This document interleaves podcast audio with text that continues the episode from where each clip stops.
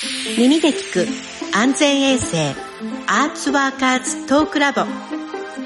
この番組は芸術芸能業界で働く人たちの環境を改善するために日々努力している人たちをお迎えしお話を聞くポッドキャスト番組です。日本芸能従事者協会の代表理事で俳優の森崎めぐみがナビゲーターを務めます。番組を通して安全衛生意識の普及を目指します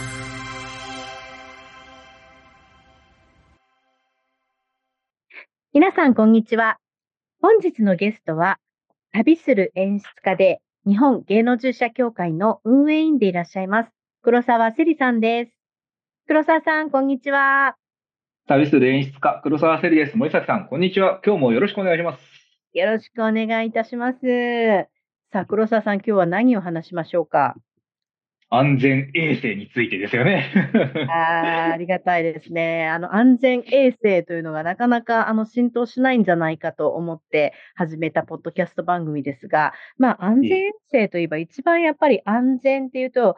どうしてもやっぱり事故のこと、事故を回避すること、あの、が一番大切なことですよね。そうですね。あの、僕が、えー、やっている演劇という業界は、あの、もっぱら劇場っていうところでお仕事することが多いんですね。で、あの、普通の方って劇場って、まあ、あの、見に来て、ロビーでちょっとくつろいで、で、客席で座って、えー、楽しむっていう場所だと思うんですけども、あれ、あの、一歩裏に入ると、マジで危険がいっぱいなんですよ。あの、危険のワンダーランドみたいなところなので、あの、安全衛生を、あの、担うという意味で言うと、あの、主に、あの、責任者として舞台監督っていう役柄の人がいてですね。で、この舞台監督っていう人は、映画の監督とかとは違ってですね、あの、すごくこう、腰の周りに、あの、ベルトにたくさん機材をつけてたり、まあ、つけてない人もいるんですけど、で、あの、なんか、あの、たくさんの、あの、こう、部下を引き連れてですね、こう、黒い服で闇に紛れながら、こう、みんなが困ったところをささっと差配していくっていう、すごい、あの、忍者のボスみたいな人がいて、あの、そういう方が、えっ、と、安全衛生を仕切ってらっしゃったりするんですが、まあ、本当にね、事故も多いし、あの、劇場っていうのは、あの、すごく危ない場所なんだっていうことは、こう、皆さんに知ってもらえるといいのかなって思います。そうですよね。あの、おっしゃってる舞台監督さんって、あの、略して豚監さんとよく言いますけれども、まあ、一番よく話す人というか、まあ、あの、知らず知らず相談係みたいになってしまうのかなと思いますけども、とにかく劇場は暗いところが多いですよね。でそうなんですよ。うん。で暗いとか、あと、まあ、あのー、えー、暗幕とか、まあ、暗幕について、こう、シャリシャリっていう、あの、チェーンとか、まあ、とにかく、あの、普通日常的にないようなものが、かなり身近にあるので、まあ、あと、大きな劇場だと、セリやすっぽんとか、まあ、落ちてしまうような、あの、落ちると本当に大怪我をしますし、まあ、そんな、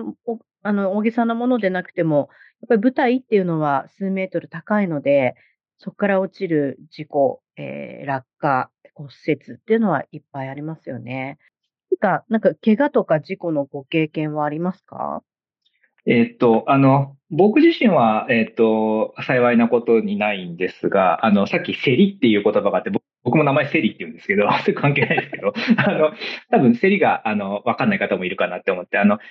舞台、演劇の舞台にステージがあった時に、こう、四角い穴とか丸い穴が開いて、そこがこう、下に下がったり、エレベーターみたいになったりね、あと上がってきたりするんですよね。で、えっ、ー、と、あそこに人がこう、いなくなってたりとか、あと逆にその、えっ、ー、と、穴が開いてそこから人が出てきたりっていうことがあるんですが、あそこは本当にね、事故が多くて、あの、本当に不幸な事故で、えっ、ー、と、大変なことになってしまうっていう方もいらっしゃいますし、だから、あの、テレビとかで映像を見てると演歌の大御所がこう出てきて、あ、なんか素敵だなっていうふうに思う場面なんですが、あの、結構やってる方がこう、あの、本当の意味で命がけの場所だっていうことは、あの、皆さん意外とご存知ないのかなって思ったりしました。あと、あの、えっ、ー、と、舞台の美術ってよく言われるんですけど、あの、お家がね、建ったり、あとその、あの、2階建てになってたりする。さっき森崎さん高いところっておっしゃってましたけど、そういうところって、あの、演劇の舞台上って日常生活の場所と違って、あの、手すりとかないんですよね。あの、お客さんの目に見えるような、あの、手すりとかがないので、本当にああいうところも落ちやすいので、あの、こう見てて、なんていうか、見てると意外と平気そうだなって思ってるんですけど、結構やってる俳優としてはあれ怖くないですか？森崎さん。ああいうとこ。いや、怖いんですよね。特に私、高所恐怖症なんですけども。マジですか？はい。あの、普通の、あの、舞台の上での2階建てみたいな、あの、普通の家じゃなくて壁が抜けてるような、抜けてるっていうとこ、壁がなくって、そのまんま、えー、階段で上がると、えー、なんてな、何もない壁の空間みたいなところに家具があってみたいな、ふーっと落ちそうになると、その、うんうん、普通は2階建てなんだけど、3階建てぐらいなんですよね。あの、お客さんがいるところも含めると。うんうん、それが、あの、上に立ってみると結構、ヒヤーっとするんですよね。めちゃめちゃ向いてないですね、森崎さん。いや、でもね、集中するとそれを忘れるんですよ。ただ、忘れてることもやっぱ危険なことで、で、その、やっぱり演技に没頭するっていうことと、その、危険を一緒に考えるってなかなか一緒にやるの難しいんですよね。そうですね。なんでやっぱり、あの、こう少し余裕のある状態で臨むというか、こう、過度な疲労とか睡眠不足の状態で、えっ、と、俳優が演技しないような、ね、マネジメントをね、あの、皆さんしていただきたいですよね。劇場って本当に危険なことがたくさんあるんですけど、あの、劇場の天井には照明機材が伝わるんですね。あの、お客さんから見ると、はい、えっと、あの、舞台が明るくなってるんですとか、当たり前のこと言ってるみたいですけど、あの、明かりってないと真っ暗なんですよね、劇場って。暗転と言いまして、あの、真っ暗にすることができるんですけど、あの、暗転が起こせるように、まあ、照明がついてるとで、当たり前のように感じるかもしれませんが、あれがあるっていうことを僕はめちゃくちゃ痛感したのが、あの、3月11日に東日本大震災がね、あったじゃないですか、2011年に。で、あの時に、あの、僕生まれて初めて劇場の中で大きい地震にあったんですよね。まあ、生まれて初めてですし、まあ、それが最後ですけど。で、あの、そうするとどうなるのかっていうとですね、あの、劇場って基本的に耐震構造なんですよ。あの、まあ、すごく古いところも、まあ、今はもうね、回収されてると思いますけど、あの、震度7とかまで耐えられるよっていうようなところが多いんで、安全だって頭では分かってるんですけど、あの、バトンっていう鉄のパイプみたいなものに、えー、っと、照明機材、まあ、鉄の箱みたいなやつですよね。今 LED も増えてるんで、あの、いろんな種類がありますけど、当時はまだ、あの、鉄の箱の中に、えー、っと、電球が入ってるみたいな照明機材が多かったんですが、まあ、そういうものがびっしりと並んでるんですよ。あの、鉄パイプにぶら下がった状態で。もちろんその安全に、あの、二重に、あの、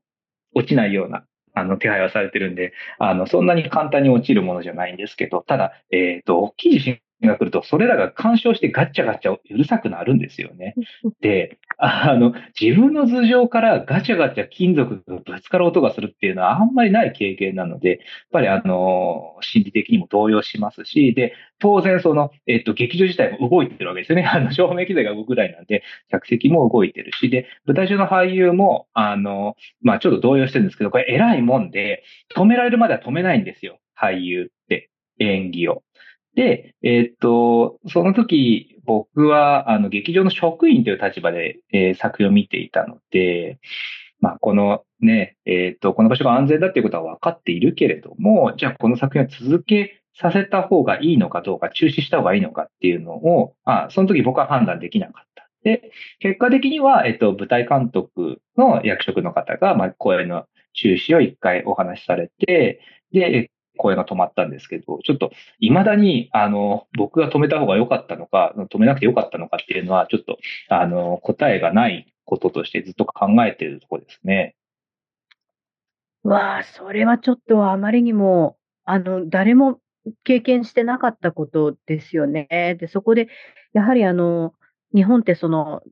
え、安全衛生管理者とか自己責任者がそのフリーランスにないということが問題になりつつありますけども、まさにそういう時に誰が判断するのかって決めてないですもんね。そうですね。あの、まあ、今は多分、あの、311の経験があって、あの、いろんな劇場とか、あの、カンパニーでも、あの、例えば避難訓練の徹底とかっていうのは、あの、されるようになってるんじゃないかとは思うんですよ。まあ、今ね、ちょっと逆に、えー、日が経って緩んでいるところもあるかもしれませんが、まあ、基本的には状況はあの時よりも良くなっているとは思います。ただまあ、やっぱりこう、実際にその場になるとパニックになるので、これね、いかに落ち着いて対応できるかっ、ちょっと自分としても課題が残る結果でしたね。本当ですね。なんかあと、昔ですね、その暗幕、暗幕というかその、えー、膜ですよね。膜自体に、あの、アスベストが織り込まれていたりとか、あ劇場に、あの、ま、あと天井にその剥き出しになっている、ああの、設備があったりとか、まあ、そういうふうに、かなりアススベストが近い現場が劇場と言われていて、まあ本当にあってはならないことですけども、それであの実際にお亡くなりになった劇団の方もいらっしゃるんですよね。あの、まだまだやっぱり古い設備、あの、大事に使ってらっしゃるところもあると思うので、ぜひ注意していただきたいなと思います。あの、アスベストの話を、えー、アスベストが何だかわからない方もいらっしゃるかなと思うので、ちょっとあの補足すると、あの、昔建築資材で使われてたものなんですよね。で、えっと、今では発がん性があるから使っちゃダメだよって法律で禁止されてるんですけど、まあ、昔はあのいろんな理由で使われていたと。で、えっと、そういうものが未だにあって、で、やっぱりそれ吸い込んじゃって健康被害が出ちゃったみたいなことが多いっていうことなんですよね。うん。なんかその設備が古いことによって、えー、健康被害が起きるのとかってすごく良くないし、まあ、でも、やっぱそれを知ってる人自体が少ないっていうことも問題ですよね。あの、お客様は眼劇に、え楽しみに来て、で、帰っていかれるんですけど、こう、事故が起こりやすいのって、公演中もあるんですけど、まあ、例えばそのアスベストの話とかだと、あの、仕込みとバラシって言って、お芝居をこう、ね、つく、お見せする前に舞台美術をあの仕込むと言って、あの、舞台の上に作ったりとか、あと、えっ、と、照明機材をさっき、あの、森崎さんの説明にもあったみたいに、こう、ね、あの、スタッフさんがこう、バトンに吊るしたりとか、あの、スピーカーの位置を音響さんが設定したりとか、あの、楽屋をみんな作っていただいて、衣装さんが衣装用意してくださったりとか、なんかそういう準備段階が多くて、で、そういうところでの事故みたいなことが、やっぱ多いですよね。その仕込みとかばらしでの事故。なんで、あの、あ、そういうところ危険な作業もしてるんだなっていうふうに、えっ、ー、と、知っていただけると嬉しいなと思います。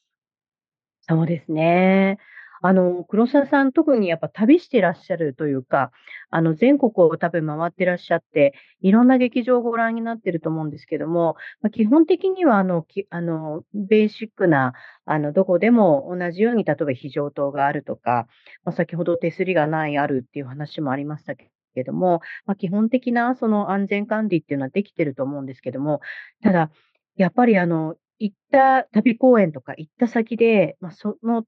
劇場にまだ慣れないうちに本番を迎えるっていうことを、まあ、俳優もスタッフさんもしなければならないんですが、そういう時のこう安全衛生管理などで気をつけてらっしゃることはありますか？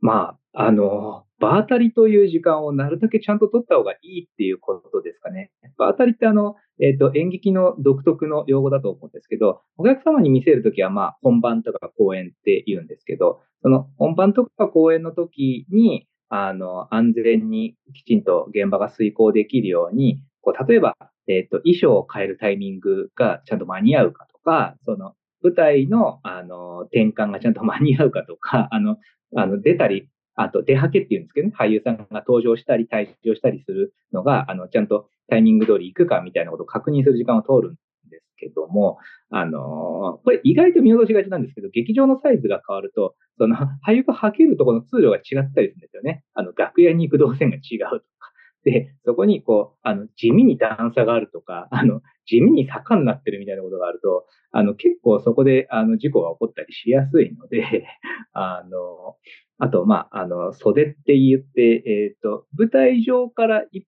歩出て、あの、お客さんから見えなくなるところが、すごい暗くなるところがあるんですよね。あの、何も見えんわ、みたいな。そういうとこに、あの、例えば、場当たりをして、あ、すいません、舞台監督さん、ここちょっと明かりさせてもらえますか？とかって言うと、まあ安全にできたりするので、あの、時間がない中で、その場当たりなしで乗り、乗り打ち話とか言ったりするんですけど、その日のうちにいろんなことを準備して、なんか上演してみたいなことをやってると、あの、そういう意外なところが真っ暗で見えなくて人とぶつかってとか、あの、意外なところに段差があって、そこで転んじゃってとかっていうことが起きやすくなっちゃうかなって思います。そうですよね。あの、場当たりしないって、まあ、ごくたまに本当に忙しい時って、私も経験ありますけども、あの、やっぱ劇場によって、えっと、何歩で吐け、吐けるというか、えー、例えば、えー、通常の舞台で3歩で、えー、袖の中に隠れて早替えできるんだけど、えー、ちょっと大きい劇場に行った時に5歩以上かかるとかっていうと、ついなんか、あの、脱ぎながら 脱ぎながら歩いてたら、見えちゃったよ、とか。そういう経験が実際私もあったんですけれども、それがやっぱりあの、舞台のあの中というか、板のあの上で、こう照明が当たってるところと、あの、袖に中に入るともう一気に暗くなるので、その時の何なんですかね、この眼眼光のなんか、あの、目の鍛え方ってすごい特殊だと思うんですけど、なんとなく見えちゃうんですよね、暗くても。なんか、そういうこ特殊技能みたいなのがなんか知らず知らず身についちゃうんですけど、あの、それがでも、えー、3本目でいけるのか5本目でいけるのかって結構違うんですよね。で、こうリズムが狂うというか、で、それにプラスやっぱりここは危険だっていうのをいちいち、あのー、考えないといけないというか、まあ、か頭で考えないんですよね。体で感じるというか、まあ、そういうのをきちんと、あの、場当たりって言っても、あの、場当たりって普通の言葉だと、まあ、その場その場の、えー、場で、えー、柔軟に対応するみたいな言葉なんですが、私たちの業界だとそうではなくて、あの、慎重にするために場を当たっておくみたいな逆の意味なんだと思うんですけども、あの、おっしゃる通り、やっぱり場当たりを大切に、まあ、できたら2回ぐらいできると、万全かなと思いますよね。そうですね。まあ、やっぱあの、予算とか時間とかいろいろあって、まあ、なかなかそこまでできないよっていう現場の、えっと、悲鳴も聞こえてくるんですが、まあまあ、あの、ちょっと時代が変わってきてると思うんですよ。例えばその、俳優さんにしても、あの、今ね、あの、日本のほとんどの現場っていうのは、あの、大きい商業だとちょっと、あの、余裕があるかもしれませんけど、なんかそうじゃないところはほとんど、その、一人が、えー、っと、コロナになってしまったら、もう、あの、舞台が、ね、中止になってしまうとか、停止になってしまうっていうことが多いですけど、でも、それも、このコロナがあって、少しずつ代役とかアンダースタディとか、あの、そういう方がいて、で、えっ、と、何かがあった時に、あの、交代できるみたいな状況になりつつあるので、まあ、規模の小さいカンパニーでそこまで対応するのは難しいとは思うんですけども、例えば俳優さんの 今ね、あの、今というか昔はこう、なんか何があっても舞台に穴を開けるなんて、もうなんかプロ失格だみたいな考え方もありましたけど、そんなことないよ。そんなわけないじゃんっていう話なので、もう、あの、なんかあったら、あの、誰かが変われるみたいな状況をあの、作れると、まあ、安全衛生っていう意味でもね、安心できるんじゃないかなっていうふうには思います。いやー、本当ですね。なんか、あの、本当安心できるようになるべく余裕を持って、余裕が持てなくても余裕を持つような、なんか、やり方を探っていくっていうのは、まさに旅する演出家、旅する安全衛生、黒沢セリという感じの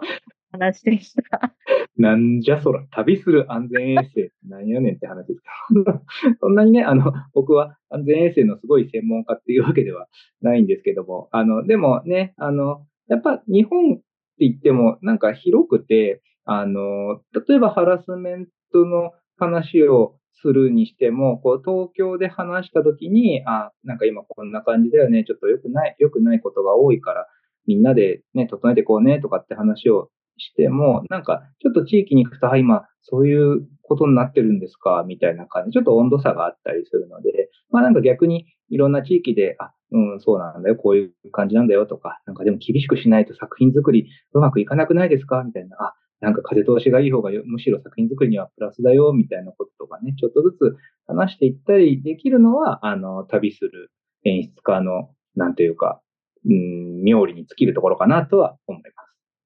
なるほど。まあ、じゃあ、あの、旅するミッションを今後も続けていっていただきたいと思います。そうですね。本日も静岡県からお送りいたしました。はい。それでは、静岡県から、えー、黒沢せりさん、今日のお話で何か一番お伝えしたいメッセージなんでしょうか？そうですね。